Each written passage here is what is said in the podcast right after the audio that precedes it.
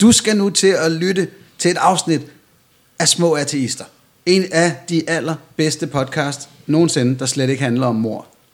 Øh, og den her gang, der øh, kom, kommer vi til at tale ret lang tid i starten om øh, homoseksualitet og hvad religioner synes om det. Øh, generelt vil vi mene, det kan de ikke lide. Men spørgsmålet er, om, om er det religionerne selv, eller hvad? Jamen, du kan høre drøftelsen. Så taler vi om Ahmed Kais nye bog. Øh, vi kommer ind på en mulig diagnose, Religious Trauma Syndrome. Og øh, så glemmer vi at tale om paven. Indtil vi så øh, vælger at tale om paven som et ekstra nummer. Yes. Det er faktisk øh, det, der er på menuen. Glæd dig. Velkommen til Små Ateister. En podcast om religion, ateisme og alt derimellem.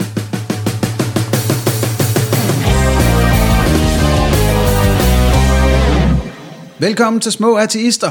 Så er vi endelig tilbage igen. Mit navn er Anders Stjernholm.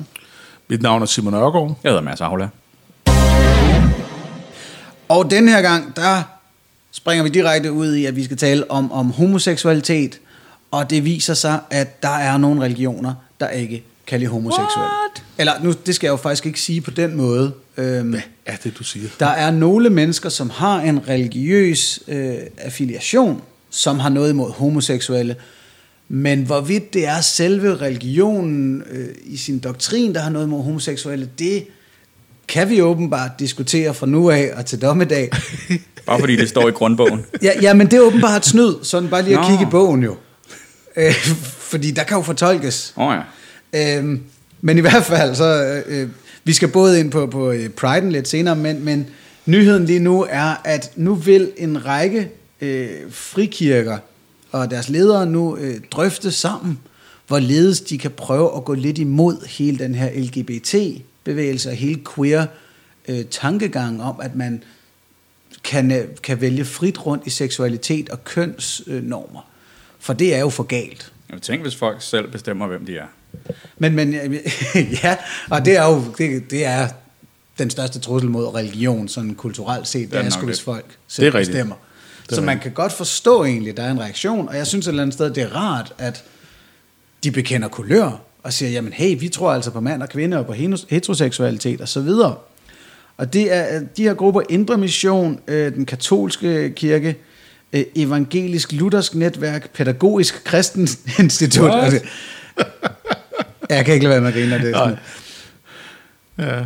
Øh, og så øh, menighedsfakultetet i Aarhus Dansk Bibelinstitut. Nu skal jeg lige passe på, når jeg siger katolikkerne, de er faktisk muligvis ikke med i det, men Iben Tranholm er. Mm. Øh, hvilket garanterer øh, underholdningsværdien. Han er omtrent den eneste Altså, man- katolik, man sådan rigtig hører fra i Danmark, ikke?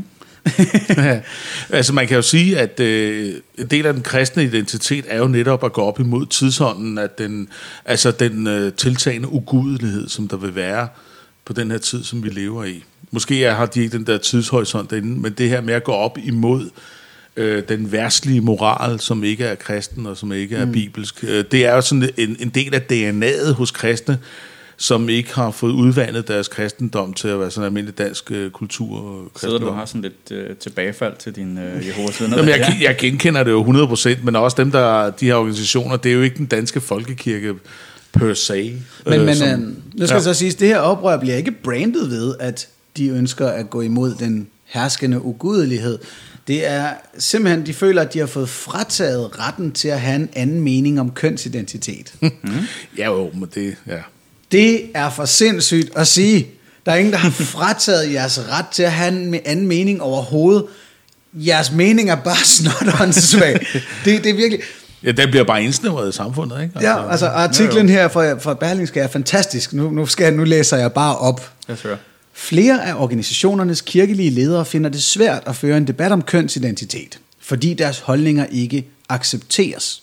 De har tabt på forhånd, fordi deres syn på kønsidentitet betragtes som gammelt og forstokket, mener de. Debattør og katolik Iben Tranholm er enig. Citat Iben Tranholm. Vi har ikke en debat om, hvorvidt det er fuldkommen sindssygt, hvad der foregår. For det må man ikke. Udtaler Iben Tranholm altså i Berlingske Tidene. Altså, det er ikke alle, der har en retarderet holdning, undskyld, det kalder jeg den, der får lov til at sige den højt i Berlingske Tidene i dem, eller i fucking Radio 24 eller i diverse radioprogrammer, eller nede i deres De har meget kirker. taletid. De har meget taletid. Jeg er ikke sikker på, at jeg ville kunne holde kæft, hvis Berlingske skrev det hver gang, jeg sagde noget dumt. nej, nej, men, det, selvfølgelig. men det gør de heldigvis ikke. Det er der til synligheden også en glidebane. Nu kan jeg lige citere Iben Tranholm lidt mere. Det handler om retten til at kunne, kunne kritisere det og sige, at man har et andet syn på køn og seksualitet og gerne vil have lov til at udtrykke det. Men det kan man ikke, siger Iben Tranholm i, I Berlingske Tidene. Det, det, er, det er den sindssygste privilegieblindhed, det her. Ja. De, I, de må gerne udtrykke deres holdning. I kan bare ikke forvente, at der er så mange, der sidder og nikker anerkendende til den nu. Og, og der er jo ikke nogen censur. Det er bare, jeres, jeres holdning er upopulær af to specifikke grunde. Et, den er ret usandsynligt baseret. I gætter på, at Jesus var en form for guddom, eller var i kontakt med den her Gud, som I gætter på har den her holdning omkring homoseksualitet. Det er ret usandsynligt. Det hovedsandsynligheden er, at I gætter forkert. Og hvis I gætter forkert, så er I nogle intolerante røvhuller. Mm. Hvilket er grund nummer to, ikke? Hvilket er grund nummer to. Må, må, må jeg, for nu at det ikke bliver for øh, altså, øh, ensporet, eller skal man sige, øh, altså hvis jeg må bløde det lidt op og gøre det lidt mere kompliceret. ja, jeg vil gerne høre, hvordan du bløder i den Nå, Tranholm. nej, nej, øh, nej, ikke i trav. Hun, ja, Og nu øh, siger Nej, vi Nielsen skal ikke snakke om at bløde. Tranholm forsvar. Ja, vi skal bløde i en Tranholm op, det tror jeg ikke. Men, men, men altså, det som... Øh, der er et moralsk aspekt i det her. Altså den her moralske fordømmelse. Det er den, man, det er den der er skrald, der bare skal pilles væk.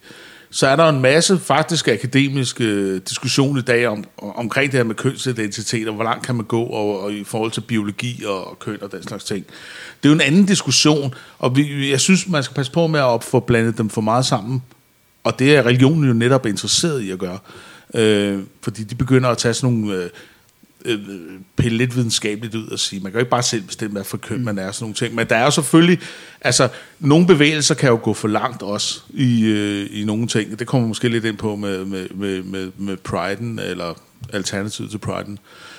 Øh, men helt klart den her, man skal huske på, at det der er motivet bag den kristne øh, kritik her, det er, at de har en verdensorden, som bygger på en kristen moral, der handler om mand, kvinde, ægteskab, som er en institution, som er øh, hele øh, grundbyggestenen i samfundet. Mm. Og det er den moralske kvababelse, som vi bare skal have, have puttet i skraldespanden lige med det samme. Ikke? Ja. Men, men den kan man ikke bare lige putte i skraldespanden. Det skal du jo egentlig have lov til. Men nu siger du det her med den Ja, det ved jeg godt. Ja. At vi har en videnskabelig diskussion. Vi har mm. social konstruktivisme, altså. Ja. er køn bare en konstruktion osv., eller er der en biologisk dimension af det?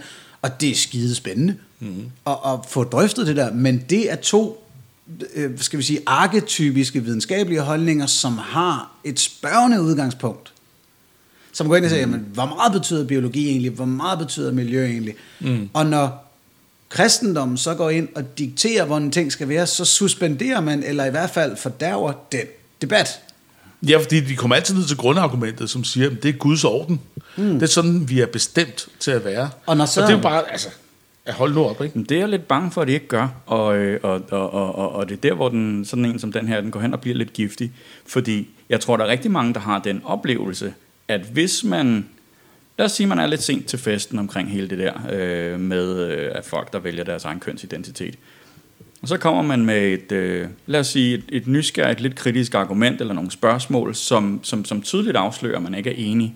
Og som for fem år siden måske stadigvæk var okay, og som bare er blevet så gennemdiskuteret i så mange kredse efterhånden, at folk, de buer en ud øh, for stadigvæk at stille det her spørgsmål. Og så føler man sig lidt lille, og så kommer Iben Tranholm og sætter ord på det, man føler. Og så tænker man pludselig, når de der katolikker, som er lidt gakkelakkede, men måske har, har de faktisk en pointe, så lyder de pludselig fornuftige for alle dem, der kommer lidt sent til den her fest. Og, og der er det enormt vigtigt, at vi holder fast i, at øh, diskussionen kan vi jo stadigvæk godt have, og Iben Tranholm får tydeligvis lov til at have den. Øh, men, men, men, det, men det skal være en diskussion, som, som foregår på et, et, et sekulært grundlag, ikke? fordi øh, det der jo så er sket i mellemtiden de sidste 2.000 år, det er, at der netop ikke har været en diskussion. Og den har vi tiltvunget os retten til at have nu, sådan så vi kan få de her ting afgjort rationelt, i stedet for at det bliver afgjort med dogmer. Øh, og jeg står ret i, der er nemlig den her pointe med, at der er nogen, der kan snige sig ind og sige, jamen det er jo også rart, at der er nogen, der ligesom holder fast i noget, øh, at det vi kender, noget af det traditionsbundne, altså nogle, nogle værdier, som er grundlæggende for mennesket, så vi ikke bare flyder ud i alt muligt øh, skørlevnet. Og det hører man jo, at det er jo tit det adelsmærke, som nogen prøver at sætte på religionen. Ikke?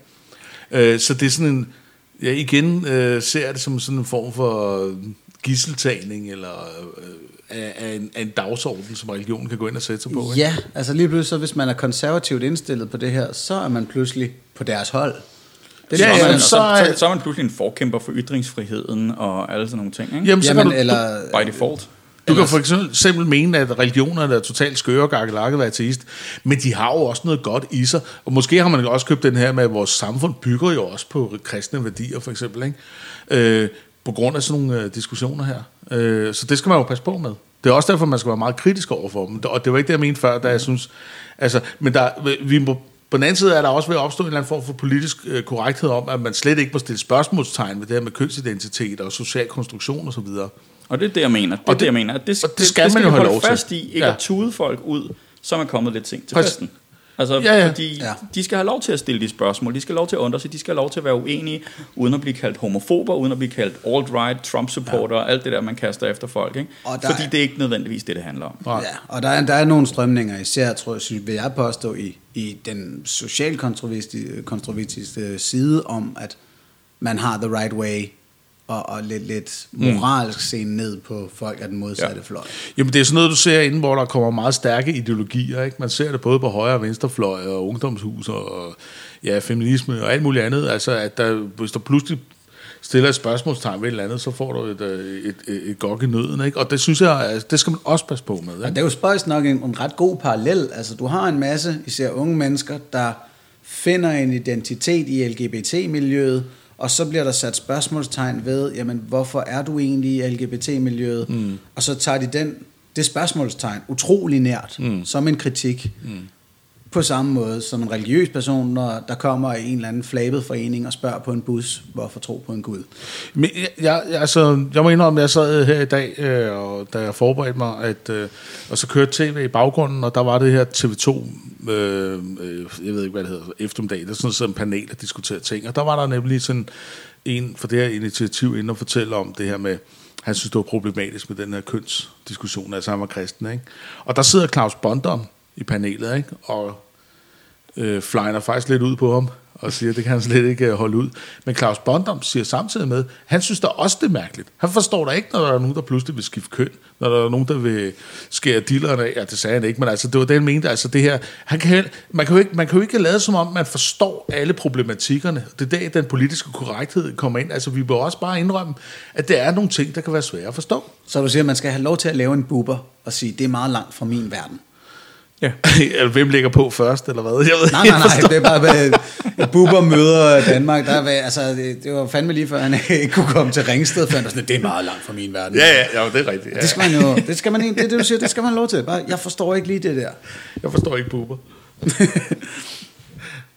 Øh, lad mig prøve lige at vende tilbage, bare lige for underholdningens skyld, og lige nævne sådan lidt, lige et, et, endnu et Iben Tranholm citat, der sætter lidt op, hvor meget den her dame bare elsker at skabe fjendebilleder. Ikke? Nu skriver hun, hun fortæller så om, at der er nogen, der gik ind og satte en regnbuefarvet blomst nær alderet i en katolsk kirke. Åh, nej. I forbindelse med en, en Pride Parade. Så hun siger, Fik hun vi kan ikke engang få lov til at have kirkerummet. De går selv ind, og det er sådan revolutioner foregår. Man kan, ikke, man kan drage en parallel til den bolsjevitiske revolution, Sådan. hvor de revolutionære gik ind i kirker og havede. De rev alt ned, smadrede ikoner og puttede deres symboler ind, fordi de simpelthen ikke accepterede, at der var et rum, hvor deres ideologi ikke kunne være. De marcherer ind over alting, og du kan ikke få lov til at forholde dig kritisk eller ikke være enig. Det er antidemokratiske træk, siger Iben Tranholm. I Berlinske Tid. Åh, oh, hun er tilbage. Det var altså Hold kæft, en det- anklage om antidemokratiske træk fra Ruslands fortaleren Iben Tranholm. Ja. Det er- Ej, jeg, undskyld, jeg, jeg kan Det er meget smukt. det. Øhm, Det- det, det og, igen og det minder lidt om den der Fox News-sag, der var for nylig, ikke? Altså, hvor der bliver draget en eller anden fuldstændig vanvittig sammenligning mellem øh, Danmark og, og, og Venezuela på, på, på baggrund af, af, af riots og sultedød og så øh, cupcake-caféer, ikke? Og, og, og, og så sammenligner hun en, hvad var det, en, en, en regnbuefarvet blomst, som er efterladt inde i en kirke, bliver sammenlignet med øh, en billedstorm. En bolsjevisk, Bolsjevikisk, øh, billedstorm. revolution. Jeg synes, det lyder som... Altså, hvis hun har ret, så, det, så den person, der har sat den der stemmeoverblomst ind på ældret, øh, har jo... Det er jo en fæsende udgave af Pussy Riot overfor. altså, helt ærligt. Men det er da fint, vi kan komme så meget op og toppen til Danmark over så lidt. Det gør det jo helt nemmere, kan man sige. Ikke? Altså. Det siger lidt om, dejligt vi har det, ikke? Jamen, det er da fantastisk. Hvad har vi dog så gjort, at vi skal have det så godt? Ja, det, Men, men det jeg så synes, at jeg håber lidt, at nu skal de have et møde her den 17. september, den her øh, øh, sammenslutning af... og jeg gad godt at være flue på væggen. Ja, jeg tror ikke, vi får lov til at være med. Mm. Øhm, og jeg håber lidt, at det her afsted kommer en større diskussion omkring religion og syn på homoseksualitet. Mm. Fordi nøj, hvor vi trænger til at tale om noget brugbar religionskritik og noget brugbar religionsforholden sig til, snarere end om hvem vil give hånd, og øh, ministeren kan ikke lide ramadan, og kød i institutioner osv. Jeg, du får måske også den her, Simon, folk er hele tiden sådan, "Nå, hvor er I på det der med at give hånd? Eller hvad, hvad siger du til den der ramadan-ting? Jeg blev udsat for det i debatten, at nu skulle jeg tage stilling til, til Inger Støjbergs ramadan-udtalelser. Og bare sådan, jeg gider ikke. Jeg synes virkelig ikke, det er vigtigt. Øhm, og lad mig prøve sådan, altså, Jeg synes, du gav et godt svar. Var det, sagde du ikke noget i retning af, at, at da han spurgte, hvad, hvad tænkte du, da du hørte det her? Så, tænkte, så sagde du, øh, ja, jeg tænkte, jeg håber ikke, der er nogen, der spørger mig. Ja, nej, men, for, og nu skal, jeg tror, jeg skal prøve at forklare, hvorfor jeg ikke synes, det er vigtigt. Altså, fordi med Ingers udtalelser om ramadanen, der var det jo fordi, hun vil gerne trække nogle grænser op. Hun vil gerne markere sig som, jeg er islamkritiker, bare ikke på en særlig fornuftig måde. Hun vil egentlig bare gerne sige, det de gør er lidt mærkeligt var. Sådan så folk i, i Nordjylland, eller hvor hun er opstillet, tænker, det er det faktisk. Og, og Wasim Hussein, der står i studiet, han vil gerne have hende til at sige det. Fordi så kan han sige, åh, oh, de accepterer os ikke, og så kan han sidde med sin islamsvar er interesser i og, og trække det op. Og, og Clemens står i midten af det og virker til, at han også har en interesse i, at de skændes. Ja. Og de her to generaler fra hver deres fløj kan få noget ud af det. Og nu skal vi så have den her med at give hånd, og der kan Inger og hele den fløj igen stå og sige, det skal de altså. Og så kan nogen stå og sige, ej, vi føler os stigmatiseret. Og det er sådan et, god, det rykker Det absolut klogere intet i den rigtige retning. Mm.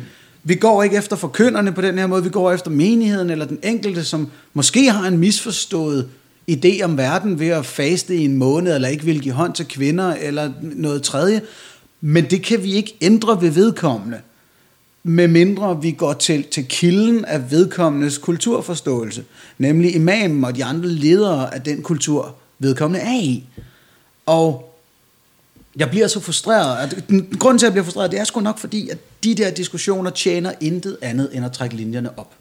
det er det, der er så Men, frustrerende. er, ja, men er, det, er du så sikker på, at det du gerne vil have er, at vi nu skal have en diskussion om LGBT og kønsidentitet over for, øh, for kirken? Fordi er det ikke bare en ny måde at få hele den konservative fløj til at markere sig på at være de mest homofobe og de mest øh, alt muligt? Fordi vi taler stadigvæk om en... Altså, dem vi taler om, det er en 2, 3, 4 procent af, af befolkningen. Så de, der er ikke, altså, de er i sig selv ikke særlig mange stemmer.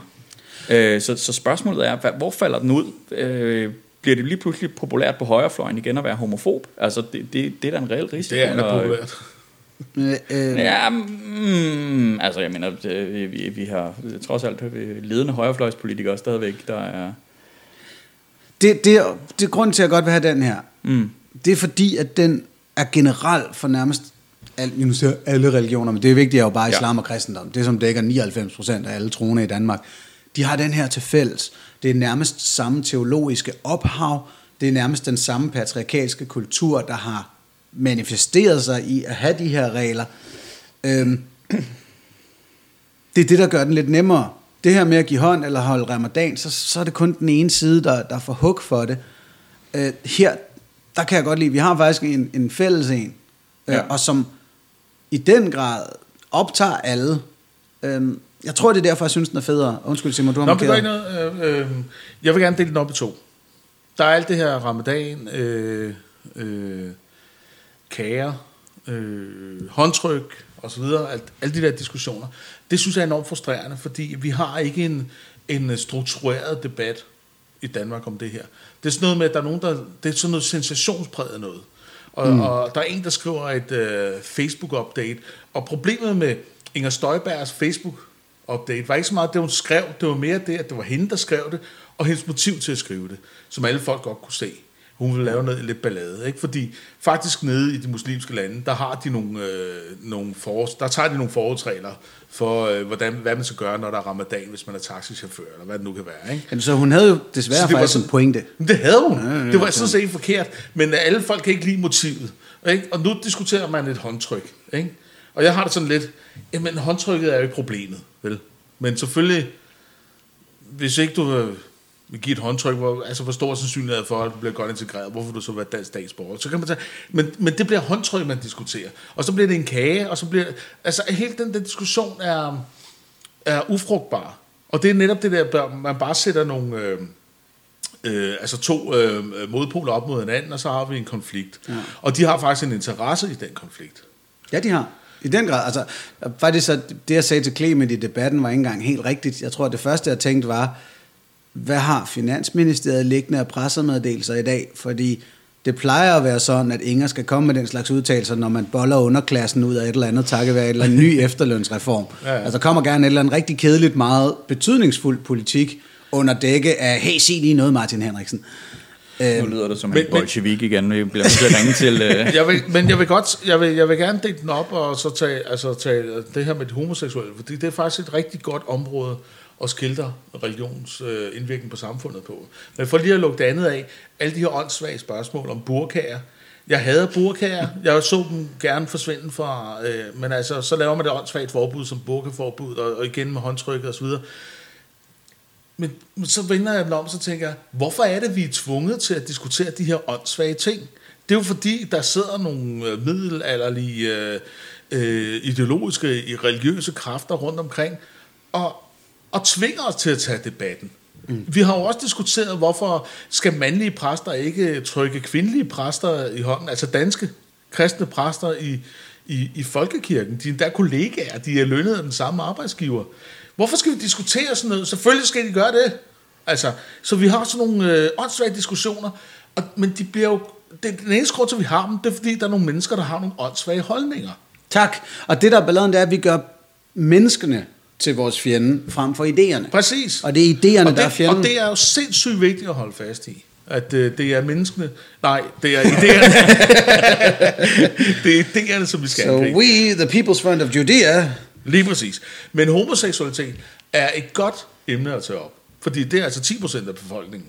okay. Øh, og det har jeg hørt. Jeg ved det ikke. Øh, tjekke efter. Nej. Jamen, det er det omkring. Via empiri har jeg øh, fundet frem til, at det er cirka tiende, der er homoseksuel. Øh, og, øh, og hvis man så ser på den homoseksuelle historie i sådan Danmark bare de sidste 10 år, altså øh, igen, øh, Claus Bondam fortalte, at hans oldefar blev kastreret i 1930'erne, fordi han var homoseksuel. Vi skal op til 1981, før homoseksualitet ikke var en officiel øh, øh, psykologisk diagnose i Danmark.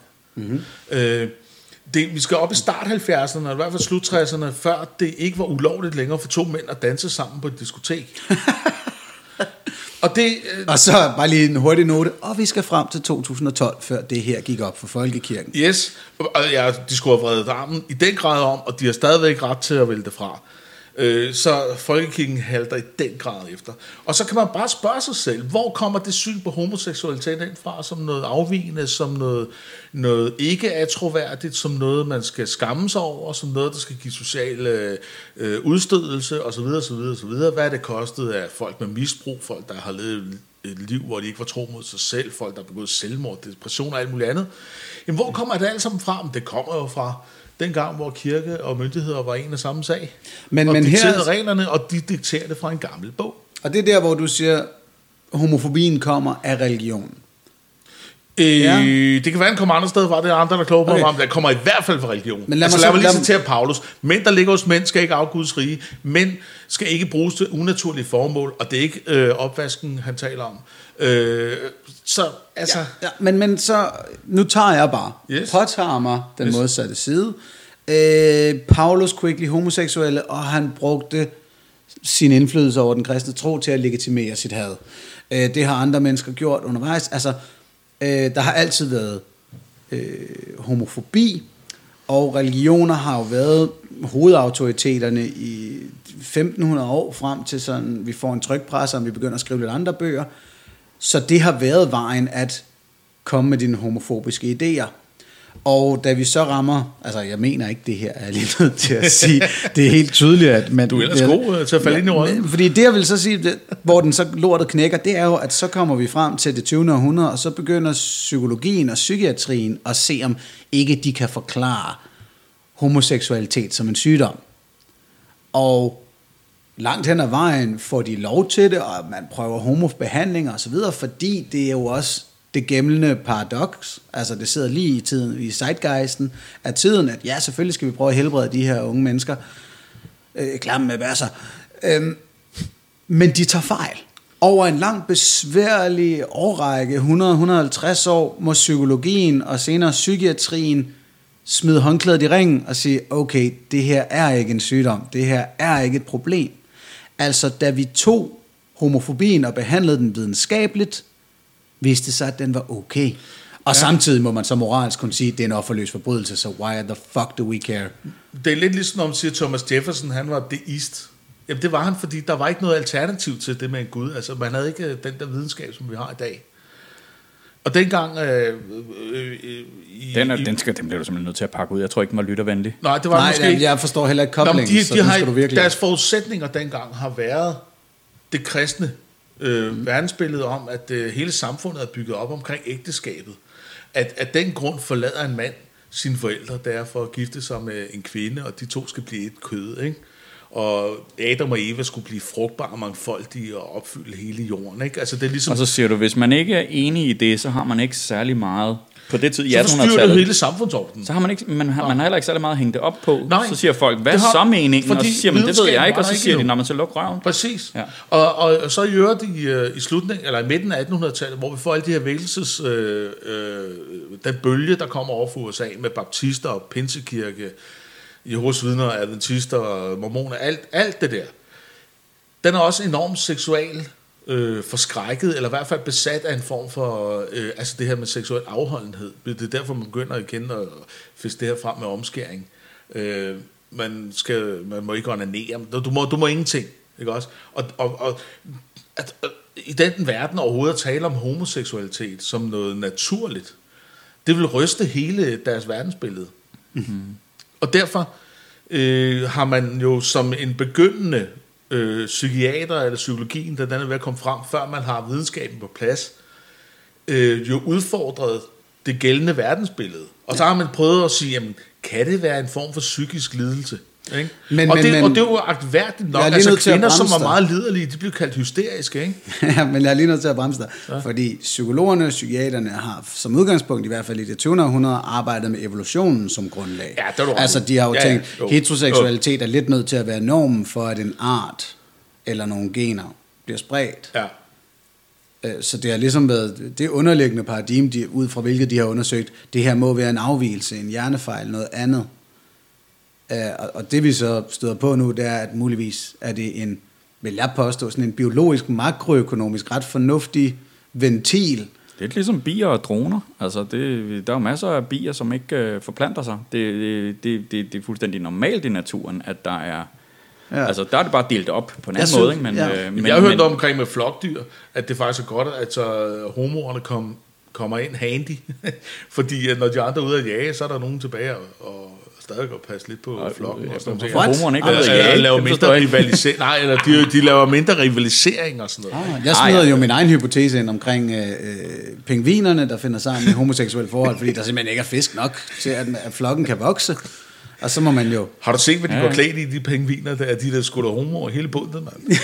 Jamen, de, de er alle sammen i det samme tøj. Det er meget smart, hvis man... Altså, sådan Nå, rent men- æstetisk er men, det ikke men, men, men, men er tilbage til, jeg synes, altså din, Anders' pointe må ikke drukne i alt det her. Nej. Øh, og, og, og det er den der med, at man kan sagtens pege på, at videnskaben også got it wrong. Altså simpelthen øh, hamrede igennem på alle mulige øh, dårlige hypoteser og bidrog til folks, øh, øh, du sagde selvmord, depressioner og alle sådan nogle ting op igennem 1900-tallet. Men fordi det var videnskaben, så holder problemet op inden for det felt. Fordi det handler om at afprøve og erkende, når der er noget, der er, der er anderledes. Ikke? Og der synes jeg, vi skal lade den stå. Som man siger. Hurra for videnskaben. Yes. Lige i slutningen af det her. Men, men øh, Også også, for fordi, videnskaben, fordi den var nødt til at opgive sin homofobi til sidst. ja, også fordi vi nu har talt homoseksualitet i en halv time. Vi har Ja. andre ting på programmet. Men Ja. kære lytter, altså, lad os lige høre fra jer. Punkt et øh, med det her med homoseksualitet, er det kommet fra religionen, eller har vi brugt religionen som civilisationer til at legitimere homoseksualiteten? Er der et argument her, vi har glemt? Øh, så smid endelig ind på det. Og så vil vi faktisk også gerne høre fra jer, hvis, hvis vi undervurderer betydningen af burkaforbud, eller give hånd, eller ramadan, eller andet. Er det noget, vi skal drøfte større, øh, så, så sig endelig til. Og her vil jeg da lige sige, altså, brugen af burka eller ramadan som fast eller sådan noget, kulturelt set, for eksempel i en podcast som vores, kunne man sagtens tage sig tiden til virkelig at drøfte det igennem.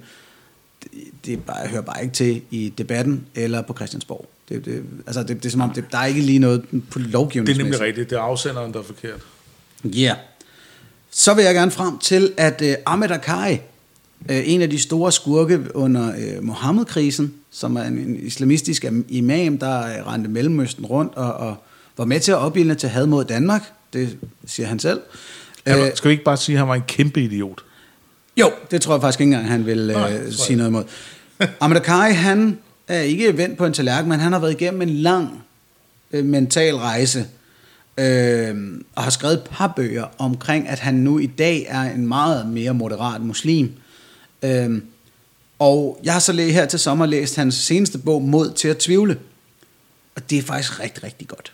Øh, det jeg hele tiden tænkte, imens jeg læste den her øh, 250 siders bog, det var, at, at det han fortæller, er faktisk det, som, som du, Simon, for eksempel, og otte andre mennesker fortalte mig i bogen Eftertro. Mm. I fik bare maks 15 sider per mand. Her bruger han 260, og det er meget, meget detaljeret. Det er, hvordan han, han kommer til Grønland og bor i den her lille bygd, hvor han er folkeskolelærer, og der er et bibliotek spækket med bøger, han ikke har læst.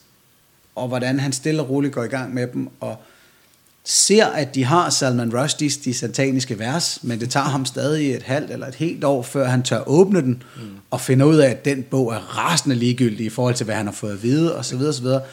Det er, det, det, er en, det er en ret spændende vandring, uanset om, om man er øh, muslimsk konvertit eller kristen eller så videre, så, så er det ret tydeligt at se, hvordan han både tager de her rationelle, filosofiske øh, veje lidt væk fra den fundamentale tro, og så også nogle følelsesmæssige, begynder at indse, at der er en virkelig meget i det islamistiske system, som er unfair, simpelthen. Øhm, men jeg synes, en af de ting, der var, der var aller sjovest, øh, det var det der med, at jamen, Ahmed er jo faktisk en mega klog fyr, men han har bare manglet en, en sekulær dannelse. Han har kun fået den fra islam, og han har givet islam og de islamiske lærte æren for en masse. Du øh, bobler lidt på den, Simon? Ja, fordi som jeg husker, nu har jeg jo ikke læst bogen, øh, men øh, han voksede op i Nordjylland og spillede fodbold og så videre, men så mødte han på et tidspunkt nogen, som faktisk radikaliserede ham. Så han, han er ikke vokset op i islamisme. Det er rigtigt. Han er vokset op i en familie, hvor man var moderate muslimer, og så Okay, pludselig ja. så blev han vendt om. Det var bare lige... Ja, men det jeg mener her, det er, som han også selv redegør for, han har jo læst øh, pædagogisk sociologi, mm-hmm. hvor man lærer om samfund og normer i givende grupper osv. Og dengang han læste pædagogisk sociologi, der var han islamist, så når han læste om, hvordan en gruppe identificerede sig og blev blinde for andres rettigheder osv., så, så kunne han tydeligt se, at danskerne manglede at øh, have øjnene åbne for muslimernes rettigheder.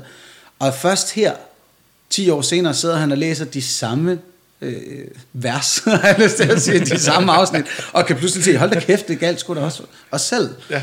Og, og der er især et citat, der var så skægt, hvor han, han, han er vildt imponeret over et, et citat fra den islamiske tænker Shafi'i, tror jeg udtaler helt forfærdeligt. Shafi'i? Shafi'i. Øh, Sofie? det er en dobbeltkonsonant, okay. eller vokal, det er derfor. Oh, det var, Nå. okay, sorry. Jo mere jeg læser, jo mere ved jeg, at jeg ikke ved. Og han siger, nej, er det fantastisk, er det godt sagt det her med, jo klogere du bliver, jo mere bliver du klar over din, din uvidenhed osv. osv. Og først langt senere i sine studier oppe på Grønland kommer han frem til, nå, det havde Sokrates faktisk sagt 1500 år før, ikke? Øh, og det, det synes jeg, det siger bare så, så meget omkring, hvad det var, der manglede for ham. Men det er også Øhm. klart, hvis man, altså, fordi det, det er der jo rigtig mange, øh, der også øh, inden for de kristne miljøer og sådan noget gør. Hvis man er inden for en eller anden boble, og har fået at vide, at, øh, eller ikke engang fået at vide, men ligesom har opdraget med, at alt det gode, det er det, der er vores identitet, så, så, så, så tilskriver man det også. Ikke? Så, så, mm. så siger man næstekærlighed. Det er jo en kristen værdi. Hvordan kan, hvorfor sidder der en artist derovre og snakker om næstekærlighed, og siger, at han ikke vil være kristen? Han er jo kristen, for han snakker om næstekærlighed. Ikke? Ja. Altså, øhm, og, og, og, og, og, og det tager en lang snak at få folk overbevist om det modsatte. De glemmer det igen, fordi det er så stor en del af deres øh, identitet. Men nu snakker vi før om det der med, at der skulle være plads til diskussionen, ikke? Mm-hmm. I forhold til homoseksualitet og de der ting. Øh, Akaris bog hedder Mod til at tvivle, og når der er sådan en boble der, så er den største fjende, det er tvivlen, fordi du skal ligesom købe pakken, og det bliver sådan lidt en også af dem ting, og jeg, jeg ved præcis, hvad der er rigtigt og hvad der er forkert. Det bliver mere og mere firkantet, det bliver mere og mere sort og hvidt. Og så kommer jeg til at tænke på en, øh, jeg så et citat af en, en øh, jeg tror det var en østrisk øh, journalist, som sagde, at en hver kompleks problemstilling har et svar, som er klart og enkelt og forkert.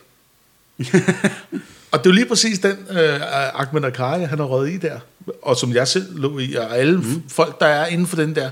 Så hvis ikke du giver plads til tvivlen, hvis ikke du tillader dig, at problemer er lidt mere nuancerede end som så, end at alle homoer er, er, er afskyelige og skal dø, for eksempel. Ikke? Det er jo meget enkelt. Det er bare forkert. Ja. Det er ikke dem alle sammen. Ej, okay, det var en joke. Men- Men, Men altså, øh, så, så, så man skal passe på med, altså man skal give rum til tvivlen, og det er jo det her Ahmed Akaris bog her. Så det, jeg vil bare sige, at du har fuldstændig ret, Mads. Det var sådan set bare det, Og så vil jeg sige, der var, der var også en pointe i det, du sagde, Mads, som jeg synes er rigtig god, nemlig det her med, at, at rigtig mange af sådan nogle her øh, domin, meget dominerende religioner får æren for nærmest alt, der er godt. Så, så når man åbner sine øjne for, at man, der er en masse, man ikke ved, så er det noget religion, en indsigt, religionen har givet dig. Ja. Når man åbner øjnene for, at man skal være sød mod andre, det var noget, religionen har givet mig. Og så videre, hvor man sådan, nah, Peter Plys har også sagt det, hold nu op. Altså, der, der, det er de her point, der Ja, kommer men Peter mange Plys, steder han, fra. han stammer jo fra en kristen tradition, Men- men- så sige, Ja, ikke? ja, ja, det, Men når vi jeg så- stammer jo fra en tiden tilbage protestant, til altså. det, ikke? Når vi så har erkendt, at tvivlen er god, så er det jo også blevet integreret i rigtig, rigtig mange af de kristne narrativer. Der snakker folk jo om tvivlen som en vigtig del af deres kristne identitet, fordi det er jo sådan, de beviser deres, deres tro. Fordi når de så tvivler, og så finder tilbage til deres tro, så ved de, at de har en stærk tro. Ikke? Så hvis ikke de tvivlede, så ved de ikke, at de har en stærk tro. Og det finder du altså rigtig mange sådan, kristne debattører og apolo- Det er bare ikke rigtig tvivl, det der, vel? Jamen, det, det er det. nej. Prøv at høre, fordi og det, det er faktisk spot on. Øh, Lilleør, Katrine Lilleør, som skrev i Berlingske på et tidspunkt, sagde, det er okay at tvivle, så længe tvivlen falder ud til Guds fordel. du må gerne tvivle, det må bare ikke, øh, det må selvfølgelig ikke Åh. ende i den anden grøft. Er det godt, det er ufrivilligt Du må gerne tvivle, så længe du kender det rigtige svar. Ja, ja, altså det er simpelthen... Du må gerne tvivle, bare Gud for ret. Jamen, det, hold kæft, altså.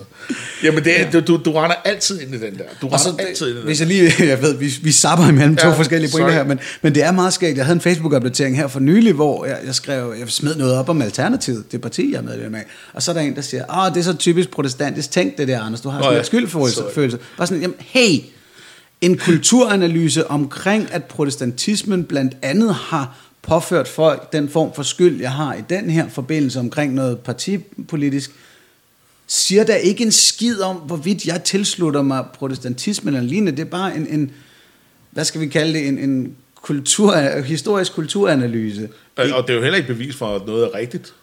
Igen, ja. Altså, altså, Altså, jeg er heller ikke helt sikker på, at protestantismen har opfundet skyldfølelsen, hvis jeg nej, nej, nej. Nej, den, den, den tog jøderne før dem. Men hvis jeg må øh, sige, du, nu, nu sammenligner du med, med den bog, du har lavet der, hvor jeg selv deltager i. Ikke? Altså, dengang, hvor Ahmed Akari, han øh, sprang ud af skabet og fortalte om hans tvivl og begyndte at brænde alle sine broer. Øh, det var jo midt i min egen periode, hvor jeg var virkelig ved at komme ud af skallen der. Ikke? Og der, jeg har ikke tvivlet på ham et eneste sekund. Han har sagt og gjort så meget øh, for at brænde alle broer. Ikke? Så i dag, når der sidder nogle danskere og siger, ja, men er du sikker på, at han ikke mener, at han stadig er islamist? At det er 100% sikker på. Og der er stadig muslimer, der siger, Ja, men han flipflopper igen, og vi kan jo ikke regne med ham, og okay, så videre. Altså, og, og, altså, det, det må jeg indrømme, øh, jeg, jeg, jeg er fuldstændig med Ahmed Akari. Der, der vil jeg så sige, hvis han nogensinde bliver sådan inviteret ind til en konference på Christiansborg, og skal fortælle sin historie, og har et bælte rundt om livet, og springer helt i luften, så jeg er den første, der tipper med hatten og siger, okay, så godt det godt, godt, godt lavet det Altså manden, han bor på Grønland nu. Altså, jeg, synes, jeg synes, det er en, en skændsel imod samfundet, at uh, Pia Kjærsgaard og sådan nogen, som bare kaster lort efter øh, en, en, en, en, en befolkningsgruppe, de skal have politibeskyttelse. Men Ahmed Akkari, som i den grad har været nede i sumpen selv, og har gået bodskam, og sagt mm. undskyld, og har brændt alle sine bror. Han, får, han kan ikke få det, i hvert fald ikke i samme udstrækning, og, og, og af den grund bor han på Grønland. Og i virkeligheden så besidder han jo en masse viden, som det danske samfund går gavn af. Ja. Altså, så jeg er 100% bag Ahmed Akkari, det må jeg indrømme. Yes. Selvom jeg ikke kender ham øh, personligt. Næste punkt på dagsordenen er, at øh, jeg skulle lave nogle lektier. Øh, jeg har lovet at kigge på det, der hedder Religious Trauma Syndrome.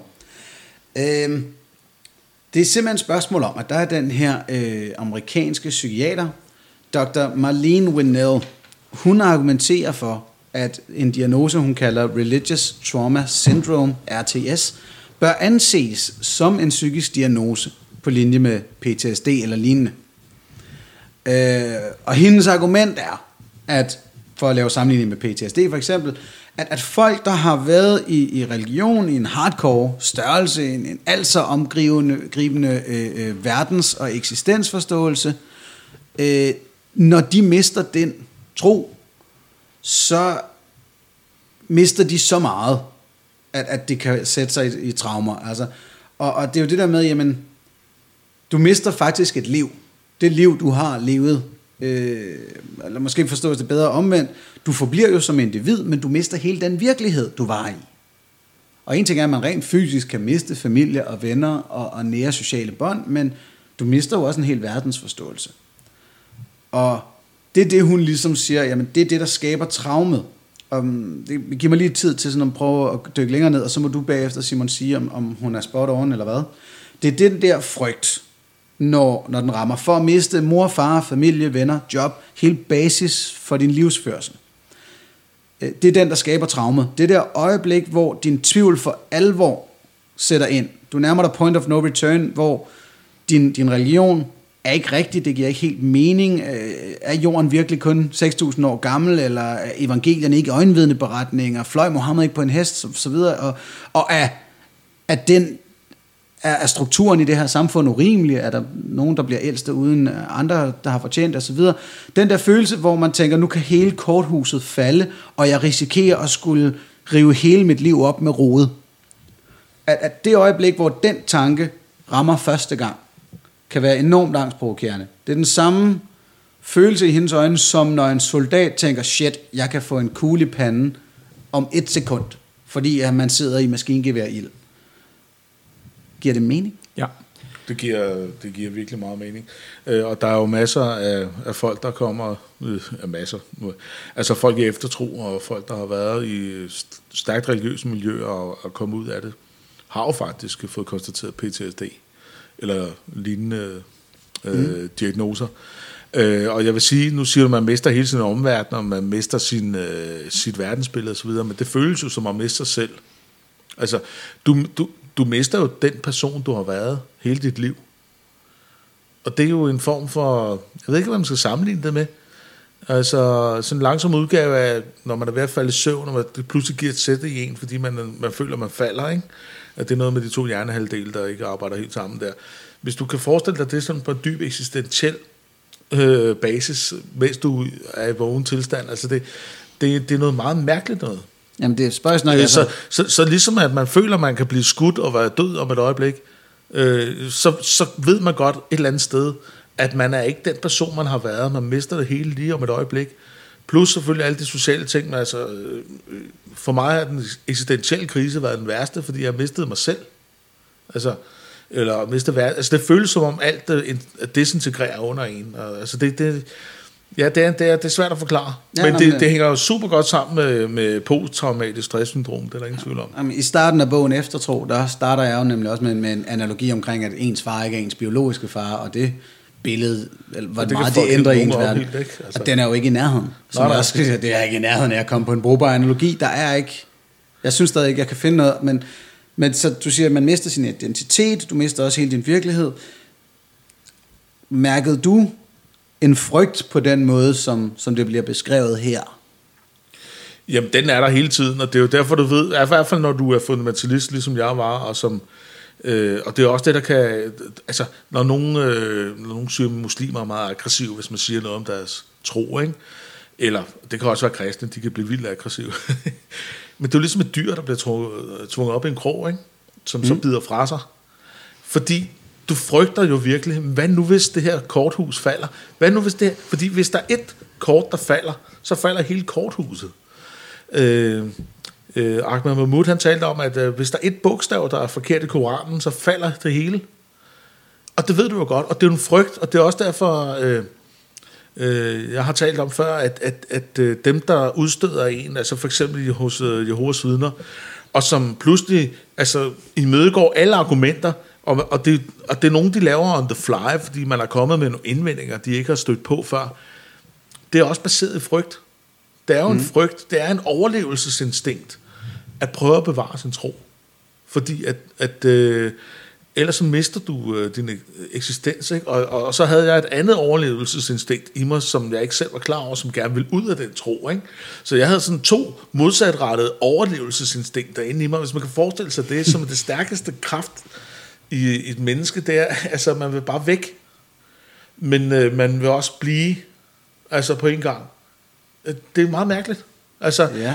øh, øh, det, altså, jamen, altså, jamen, sammenligningen sådan helt banal og svær at komme med, men altså, hvis du sidder i et hus, der bliver bombet, så vil du gerne ud af huset, men du er bange, fordi så er der snigeskynder udenfor. Altså, hvad skal du gøre?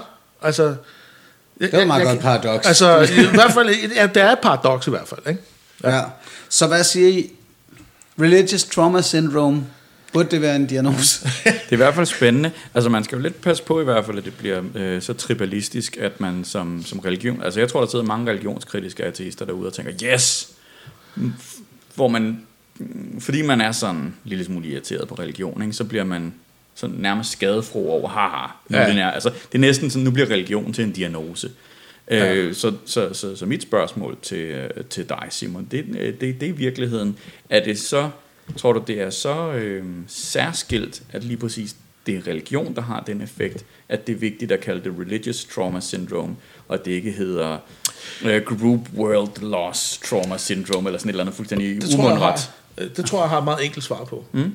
Jeg vil kalde det dogmatic trauma synd- syndrome. Ikke? For du kan se det hos folk, som ikke kalder sig religiøse, men som i, dyb, som i mine øjne er religiøse. Når jeg har talt religion, altså jeg sammenligner det med totalitarisme, så hvis du kommer ud af en kommunistisk familie, øh, og er virkelig kommunistisk, og mister det hele, så, så er det noget af det samme, du gennemgår. Ikke? Okay. Øh, så så jeg, jeg vil kalde det, altså alt dogmatisk tankegang, altså alt der, hvor der ikke er plads til tvivl.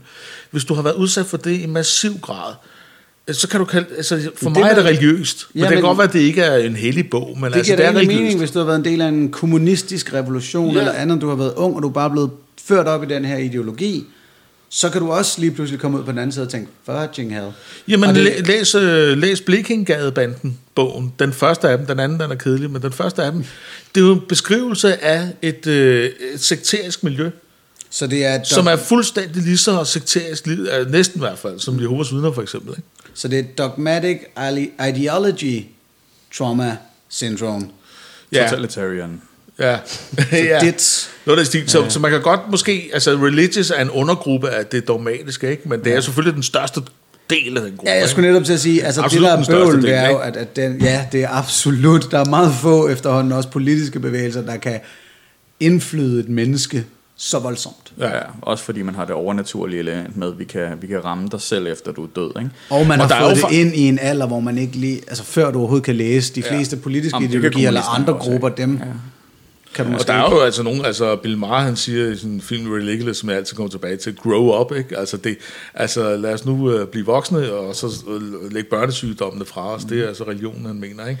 Og der, der er videnskabsfolk, der taler om, at, at religion, det stammer fra psykisk sygdom i virkeligheden, ikke? Fordi hvem, ham, der opførte sig åndssvagt i, høvding, øh, i landsbyen der, ikke? Han var sikkert shaman, ikke? Fordi så regnede det dagen efter, ikke? Og de første og han ti- var de skængerne første- vanvittig, han har været skizofren, ikke? De første 10 blev brændt, men så var det pludselig høvdings søn, og så blev man nødt til at finde en anden løsning. altså. Men, men, men, men jeg, jeg, jeg, jeg synes egentlig, det er tvækket svært at kalde det religious trauma syndrome. Det er skidegod branding. Ikke? Fordi det er meget klart, hvad man taler om, og, og, og, og det maler et tydeligt billede, og som du siger, det er den største gruppe og alt sådan nogle ting. Ikke? Så, så den rammer på alle mulige fronter et skidegodt brand, og samtidig så er det det brand, der gør, at den diagnose aldrig nogensinde vil blive taget seriøst. Og her, her vil jeg så lige Jamen, tage... det, er- det er vi enige om. Det kunne også hedde, undskyld, men det kunne også bare hedde indoctrin, indoctrinational, hvad hedder Ja. det på? Ja. Den er god. ITS, der Ja, var den. ja. Ja. Indoktrineringstraumasyndrom. Det er jo lidt, lidt synd, for jeg er nok en af de der artister, der, der bliver lidt skadet for alligevel. Når det, Jo, jo, men det gør vi jo altid, når vi er men, alene, men, ikke? Men hey, så, så Der er det, ingen, der lytter. Nu, nu, altid, når vi taler religion, så ved jeg, og det her det er en paranoia, der er kommet ind i mit hoved, at der sidder nogen derude og siger, ja, men hvordan definerer du religion? Uh. Uh, og der, der vil jeg sige, normalt når vi taler her i, i den her podcast, så er religion øh, et spørgsmål om, at der er en transcendental magt. Der skal mm. være en form for gudefigur, eller en form for overnaturlig effekt i vores liv, til at noget er en religion. Ja. Der findes et andet religionsbegreb, hvor en religion er en meget stærk ideologi, en meget stærk identifikation i en gruppe. Øh, Det er det, man kalder det dyrkhemske religionsbegreb. Det var bare et spørgsmål om nogle religionshistorikere, der synes at deres område var for lille, ikke? så de ville gerne snakke om nogle flere ting. Og de havde ikke nok at slås med. øh, jamen, og, og så lige pludselig så er, er Barcelonas fanklub pludselig en religion ja, og lignende. De vil gerne ud og skrive nogle klummer. Hvis vi gik med til den definition, så vil religious trauma syndrome Så pludselig pludselig. dække. Okay, så kan jeg godt. Det, det er det, jeg mener. Det er jo det, jeg mener. Altså, og det er også Religious and this... Nå, men altså, du, øh, vi hører altid øh, argumenter om, at ateister har jo lavet de største skan- øh, katastrofer i det 20. århundrede, ikke? Altså Hitler for eksempel, ikke? Ja. Men Hitler, det var jo en quasi-religion, ikke? Altså, uanset om han troede på Gud eller ej, så er jeg ligeglad. Han gjorde nøjagt, han brugte nøjagtigt de samme mekanismer, som en religion mm. bruger, og så satte han føreren ind i stedet for. Men, men her sætter jeg lige Ja, ja. en gang for alle en streg i sandet til jer to og til mm. mig selv. Når vi taler religion, i ateistisk selskab, i, i små ateister og så videre, i ateist communityet, så mener vi fandme dem, der har noget overnaturligt. Ja, ja. Ergo, hvis det kommer til sådan noget som RTS, så bør vi være lidt konsekvente omkring religionsbegrebet og sige, at det her er et indoktrineringssyndrom, ja. eller et, et dogmatisk ideologi-traumesyndrom. Ja, ja, men indoktrineringssyndrom, øh, synes jeg er et fint, øh, det vil være et bedre begreb, for jeg, altså, der er det her takt og tone, som, øh, som, som vatnisserne over i, i humanistisk selskab, jeg klapper lige med sav. Tak, tak Simon. Tak, tak. altid, men, men det kan jo godt være rigtigt. Ikke? Altså, men, men derfor kan man jo godt... Øh, altså, være det, søde. Jeg er fuldstændig enig med dig, hvis du kalder det rel- religious trauma syndrome, så, så bliver det noget, som bliver stigmatiserende på en led, men, men modsat også er noget, der kan være, altså, blive angrebet. Ikke? Altså, øh, jeg, jeg vil ikke have noget imod at udvide det til indoctrinational ITS. Så det, kalder, så det omdøber vi det her med til. Det er jeg Yes. simpelthen så glad for. Det var et perspektiv, jeg slet ikke havde overvejet, da jeg tænkte, nu skal jeg fortælle jer om det her. Fedt. Øh, så er vi ved at være til, ved vejs ende, men øh, vi skal lige have et par lyttermeddelelser. Ja, vi, vi, vi mangler os... Øh, Gud, ja, vi har glemt noget. Nu sidder gutterne paven? og sender mig noter. Vi har glemt at snakke om paven. Og det var Det telepatiske noter. men skal vi ikke lige så- tage øh, lytterinteraktion? Øh, Jo, inden Jo, for så få- bliver paven få- altså et ekstra nummer. Nu så teaser vi den der, for det er fordi, det var en del af hele homoseksualitetsting. Og så nu, Og så der, løb det af med os. Ja, hvad om lidt er der ekstra nummer om paven. Hurtigt, sådan, hurtigt teaser. Han har sagt noget skørt. Men øh, hvis du sidder derude og tænker, jeg kan ikke nøjes med podcast, jeg må ud og mærke det her i den, i den virkelige verden, så er det rigtig vigtigt, der er gudløs torsdag snart. Mm. Øh, den 13. september i København. den 13. september. Øh, og der har vi en øh, lektor fra Københavns Universitet, der hedder Brian Arli. Du kender ham, Anders. Ja. Øh, og øh, det skal nok blive spændende. Og vi får en gæst mere. i. Apropos super relativiserende Dirk Ja, ja. begreb, elskende Yes. mennesker. Lad os, lad, os, øh, lad os øh, definere tingene til døde, inden vi kommer til at snakke substans-type. Øh, type. okay, nu er vi også gang med at Ej, det var ikke pænt sagt, men, øh, Men- men- jeg regner ikke med, at han hører små artister. Ja, og hvis han gør, så hej Brian. Brian er faktisk en skide klog fyr, og, Ja. og han er også en meget behagelig en, og han er en meget kompetent taler, så der synes jeg, man skal komme. Jeg regner også med at kigge forbi, og det kan da være, Og hvis vi jeg lige må sige også, at ugen efter faktisk, så kommer Gudløs torsdag til Aarhus. Og der har vi en fyr inde, der hedder Mohammed El Said, som lige er ved at bryde ud i den offentlige debat via nogle øh, radioudsendelser i Radio 24 og han er altså søn af ham her imamen, som jeg ikke kan huske, hvad hedder. Men Abu Bilal. Abu Bilal, øh, som er ham den coole skøre imam øh, over fra Grimhøj moskeen, som man jo godt kan lide at hive frem i Nu debatten. må vi lige understrege her, Abu Bilal er jo kun kugleskør, hvis ikke Allah findes i den udgave. Ja, altså, hvis ikke han har 100% ret, så, så er han så... Altså, hvis han har 100% ret, så er han ikke kugleskør, så er der ellers andre. Men, men, øh, men ham sønnen her har altså haft et opgør med faren, og jeg tror nok, han er kristen døbt i dag, og det er en ret spændende historie. Så han kommer, ham kan man møde i Aarhus øh, den øh, 20. september i øh, Studenterhuset. Og vi har jo selvfølgelig slået begivenhederne op inde på Artistisk Selskabs øh, Facebook-side. Altså, er, er det fordi, han tror, man skal være kristendøbt for at være artist her i landet, fordi det er de fleste artister? Øh, så meget ved jeg ikke nu. Øh, det håber jeg ikke, det er derfor i hvert fald. Yes. Og, og det sidste, vi lige skal nævne, det er, at du også skal holde øje med en uh, ny kommende podcast. Jeg har slået det her brød op lidt på Facebook, mest fordi jeg skulle have lavet et logo til den. Men uh, podcasten hedder Hvad tror du selv? Og er bare mig, Anders Stjernholm, der sætter sig ned og taler med en enkelt religiøs person i hvert afsnit. Og simpelthen prøver at være så lyttende, jeg kan slippe afsted med, og udelukkende høre, hvad er det personen selv tror. Yes. Hold øje med den, den kommer forhåbentlig en gang i, i september. Okay. Så skal vi snakke om øh, lytterinteraktioner, øh, som vi kalder det. Det er der, hvor vi opfordrer jer til at skrive ind. Fordi nu har I lyttet til os snakke i en... Øh, Snart en time. snart en time, og øh, vi sidder her med øh, tre øjne på, øh, på alle de ting, som vi arbejder med, og tre holdninger, og øh, vi siger vores mening, og øh, vi holder ikke igen, og øh, vi regner med, at øh, vi træder halvdelen af vores lytter over tæerne øh, i hver eneste udsendelse, så det vil vi egentlig gerne høre fra jer. Og vi, øh, vi læser gerne breve op, øh, og øh, svarer på dem. Vi tager os af lytterspørgsmål, vi tager os af debat, vi tager perspektiver op, øh, og, og, og jeres synspunkt. Så længe det handler om religionsdebatten i Danmark, og så længe det er relativt øh, sådan øh, læseligt og forståeligt øh, synspunkt, som vi skal, vi skal fremføre og, og tage os af, så, øh, så gør vi det. Og, og måden vi gør det på, det er øh, primært Facebook. Øh, vi tjekker, hvor vi har vores diskussioner, og det, det brager altid løs, når vi har udgivet en udsendelse, og så tager vi nogle ting med os til den næste udsendelse. Men det foregår også, man kan også sende os en, øh, en Gmail, og, og my bad, jeg får den ikke tjekket lige så tit, som jeg ville, men øh, den hedder øh, øh, små med a, s m a a punktum ateister at gmail.com, og øh, der kan man altså sende en, en længere smøre, og så, øh, og så øh, finder vi så, ud af så meget. Og så arkiverer masten lodret. Ja, du skal ikke love at tage det op, hvis du har sendt en halv novelle eller lignende. Nej, præcis. Så, så, så, så, så tillader vi os selvfølgelig at, at, at klippe det lidt til. Men det Og tror man jeg kan- egentlig også godt, folk ved, når de skriver Man kan ind. også skrive så kort som, jeg synes, I skal lave noget om, øh, at muslimer ikke spiser svinekød. Så skal vi nok også. Ja, det kan vi sagtens snakke om i to minutter. Det er det. Og øh, Jeg tror, vi ja, kan tale faktisk rigtig længe om det. ja, det er jeg også bange for.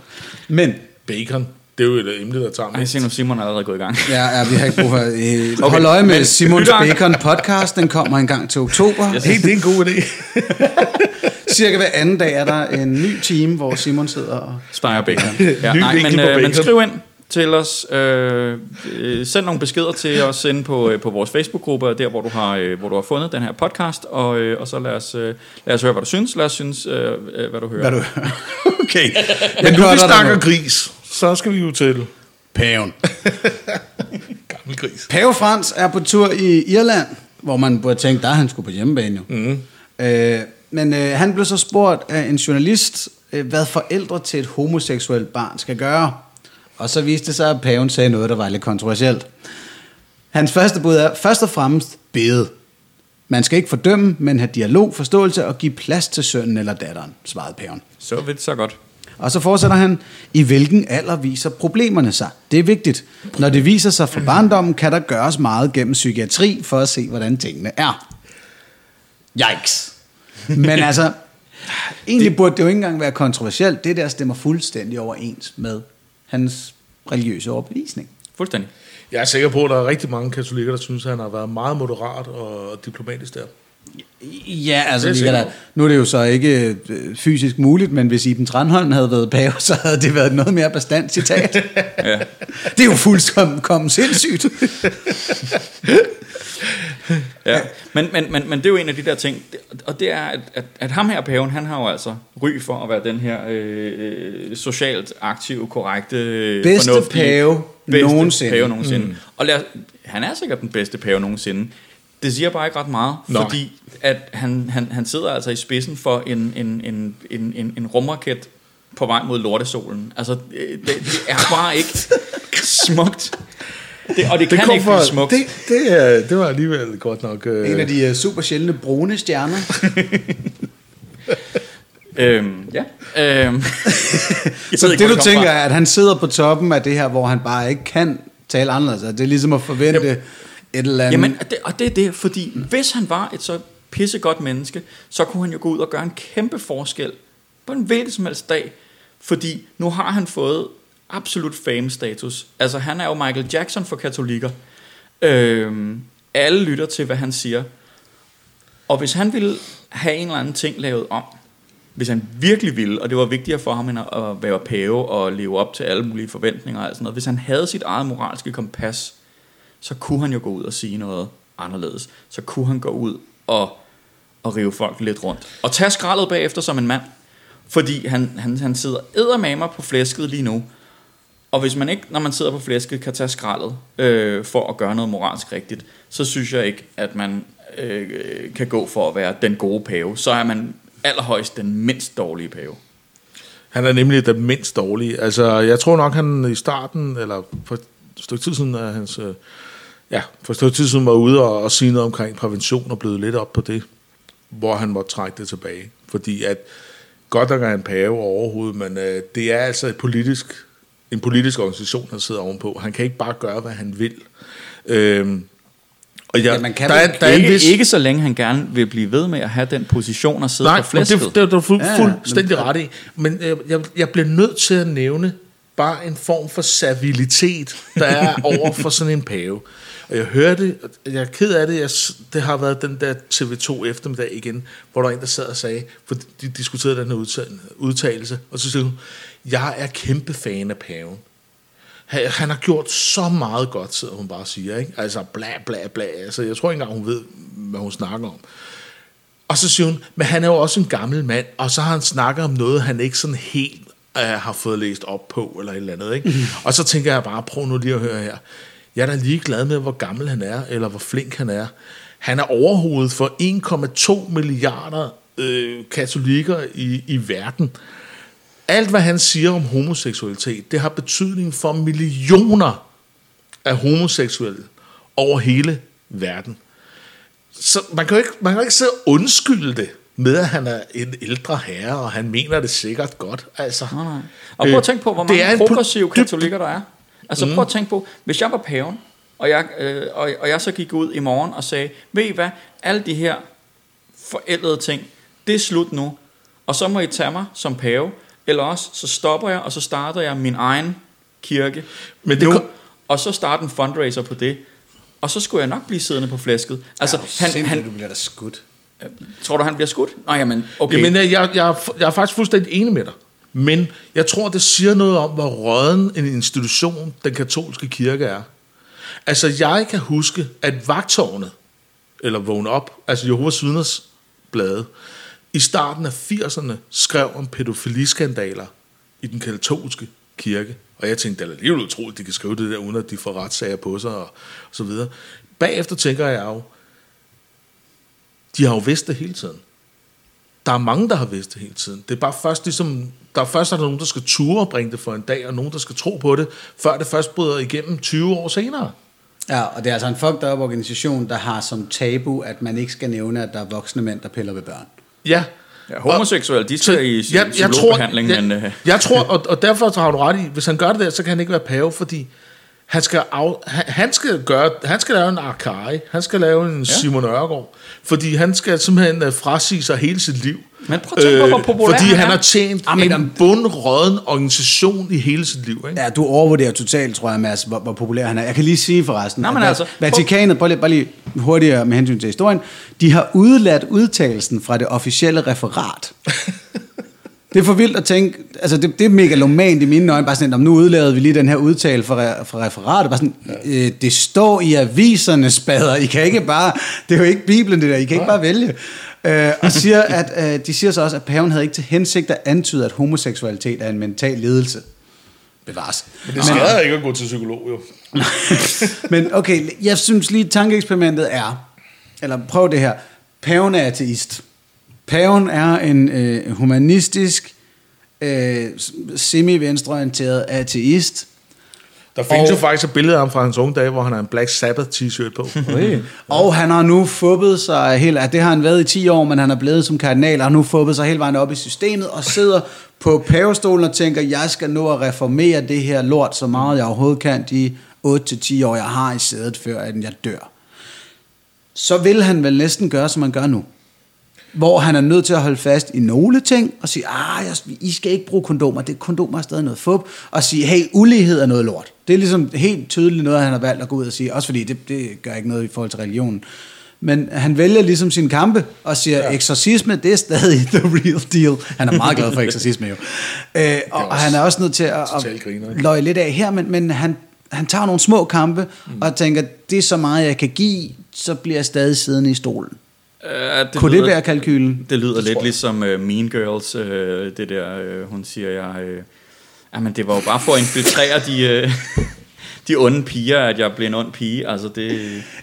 se den. Så gå hjem og se den, hvis Okay, jeg, hvis ja, det er jeg var simpelthen, du, du smed den snævreste reference op, og Simon sad og lignede verdens største spørgsmålstegn i hovedet. Min girls. Okay. Se den. Ja. Havde du ikke en Øhm. Godfather-reference? Et eller andet, der kunne gøre det sådan... Åh, oh, jo, det burde jeg nok. Øhm, Nå, men hun lader som om... Hvad, hvad sker der i min girls? Skal vi ikke blive ved paven?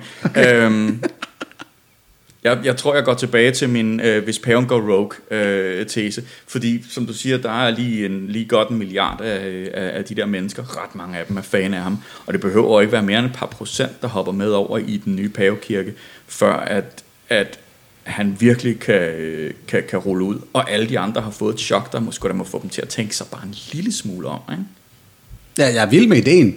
Jamen, det er også... tror jeg- ikke, jeg- han kan jeg det. Altså, altså, de så, der- så, så, så jeg tror, det bliver, det bliver hurtigt, det bliver en, øh, det bliver en sovepude. Så, så, så lad, os, lad os sige, at han er ateistisk, semi-venstreorienteret, progressiv, humanistisk indstillet, øh, trojansk pave. Øhm, men, han, tror ikke, han er men, men, men, men, hvis han gør, Jeg som han gør, men hvis han gør, som han gør nu, nej, nej, der er ingen af os, der tror det, men det er tankeeksperimentet. Hvis han gør, som han gør nu, så er det fordi, han er blevet korrumperet undervejs til at tro, at han er vigtigere sådan, som, som, som person, som individ, end han egentlig er. Men Altså, det, han passer bedre på sig selv, end, end han burde ifølge sin rene samvittighed. Ja, okay. men selve udvælgelsen af paven er en vild politisk øh, proces. Det skal man ikke tage fejl af. Det er ikke sådan noget, med, de sidder og beder til Gud inde i det 16. kapel, og, og så synes så er der, står der en flamme over en af dem. Altså, sådan er det ikke. Det er, det, det er benhård politik. Ja. Øh, og så øh, vil jeg sige med hensyn til det at få folk til at vågne op. Nu har de altså haft pædofiliskandaler en masse i 20 år. Og den sidste pave, ham der bare gik på pension, øh, Ratzinger, han, øh, han gav jo asyl til, øh, øh, hvad hedder det, øh, ham, der egentlig stod til en kæmpe straf i Canada for, for øh, den, helt, den store, strukturerede, systemiske øh, analudblokning af, af kodrengen igennem øh, et halvt århundrede. Ikke? Og øh, han var også en meget populær pave, øh, skrev bøger, og folk synes han var fantastisk. Men han beskyttede Rets- altså også. Men Ratzinger var så også hardliner. Han var Han var fantastisk øh, i den Ja, ja, segment øjne. Yes, yes. Øh, og, og det er bare for at sige, det der med at få folk til at vågne op, det kræver altså mere, end man tror. Altså, Det, det vil jeg give dig ret i, men, men det du så var, var du på vej hen i sådan et eller andet med, at, at når, når de vælger en ny pave, så står der nogle mennesker og siger, hey, jeg har lukket munden omkring, du øh, bollede den der Sådan noget vej." der. Yes, altså. og har, har vi brug for, hvad med en pave fra Afrika? Nu, altså nu Ja, ja, har vi der. pave fra Det er bare lige for at Sydafrika. sige- Start, øh, jeg så engang sådan øh, ja, øh, en udsendelse om, der er alle de der, altså den politiske proces, der ligger op til, hvem er, hvem er pavekandidaterne nu? Jamen ham her, han passer til den her fløj, og der er nogen, der argumenterer for det ene eller andet, det tredje, ikke? Ja, ja. Jamen, fordi nu øh, har den her pave også fået sin egen pædofilisag på nakken.